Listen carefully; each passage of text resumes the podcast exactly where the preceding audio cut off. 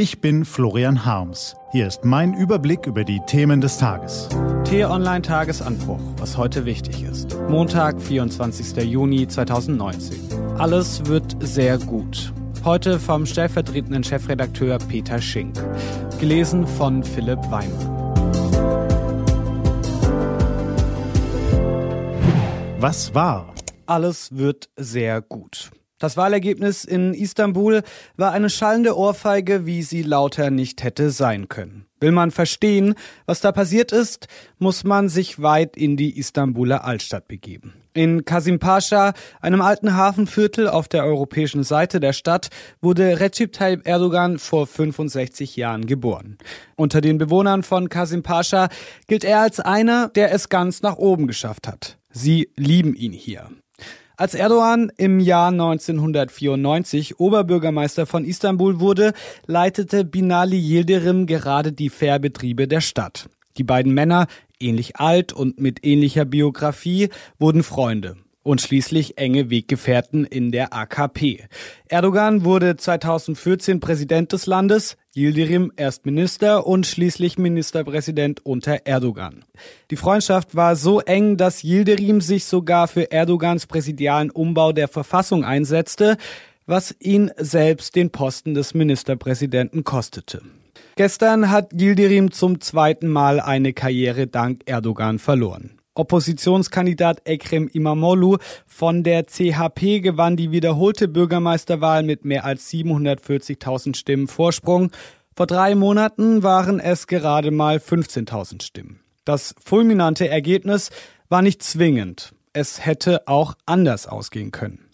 Imamoglu hat es jedoch geschafft, Menschen weit über die Klientel der säkularen CHP hinaus für sich zu gewinnen. Es war ein Sieg vieler Parteien. Die der kurdischen HDP, die zugunsten Imamoglu's auf einen eigenen Kandidaten verzichtete und selbst Nationalisten unterstützten ihn. Die Bürger Istanbuls bringen mit der Wahl eines zum Ausdruck. Sie sind den autokratischen Stil der AKP und ihres Präsidenten Erdogan leid. Trotz der Sommerferien lag die Wahlbeteiligung mit knapp 85 Prozent sogar noch etwas höher als bei der ersten Abstimmung Ende März.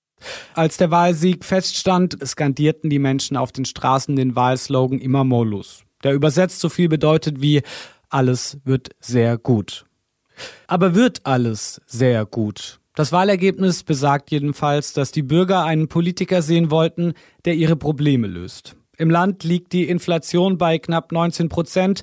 Die türkische Lira ist seit Jahren unter Druck. Ähnlich groß sind die Probleme in Istanbul. Die 15 Millionen Metropole leidet unter einem chronischen Verkehrsproblem. Für die 1,2 Millionen Kinder der Stadt im Alter bis zu drei Jahren gibt es nicht genug Kitas. Dazu allgegenwärtige Korruption. Wer Istanbul gewinnt, gewinnt die Türkei, lautet seit langem eine Weisheit der türkischen Politik. Das hat auch Erdogan immer wieder betont. Jeder fünfte türkische Einwohner lebt hier. Die Stadt erwirtschaftet 40 Prozent des gesamten türkischen Steueraufkommens. Istanbul ist Herz und Hirn der Türkei. Das Wahlergebnis ist deshalb nicht weniger als ein völliger Kontrollverlust Erdogans. Trotz jahrelanger Repressionen gegen Politiker, Journalisten und Richter, trotz Wahlwiederholung mit fadenscheiniger Begründung, die AKP konnte Imamoglu nicht verhindern. Erdogan muss nun befürchten, dass die Kommunalwahl nur der Anfang war. Seine Macht wankt. Doch bis zur nächsten Parlamentswahl im Jahr 2023 hat er noch viel Zeit. Erdogan ist keiner, der nachgibt. Mit Imamoglu hat er nun einen ernsthaften Herausforderer. Gelingt es der Opposition weiter, vereint aufzutreten, muss Erdogan fürchten, dass es dabei bleibt. Wer Istanbul gewinnt, gewinnt die Türkei. Was steht an? Auf der online.de geht's heute auch um diese Themen. Die deutschen Fußballnationalspielerinnen machen nach ihrem fulminanten 3 0 Sieg gegen Nigeria erstmal eine Pause. Washington dagegen kennt keine Pausen. Die Demokraten versuchen US-Präsident Donald Trump weiter zu beweisen, dass er Ermittlungen gegen sich behindert hat. Am Montag ist dazu Amy Donaldson vor den Justizausschuss geladen.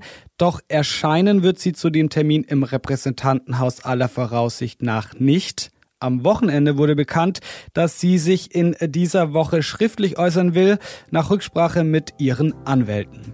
Ein weiterer Mosaikstein bei der Demontage des US-Präsidenten.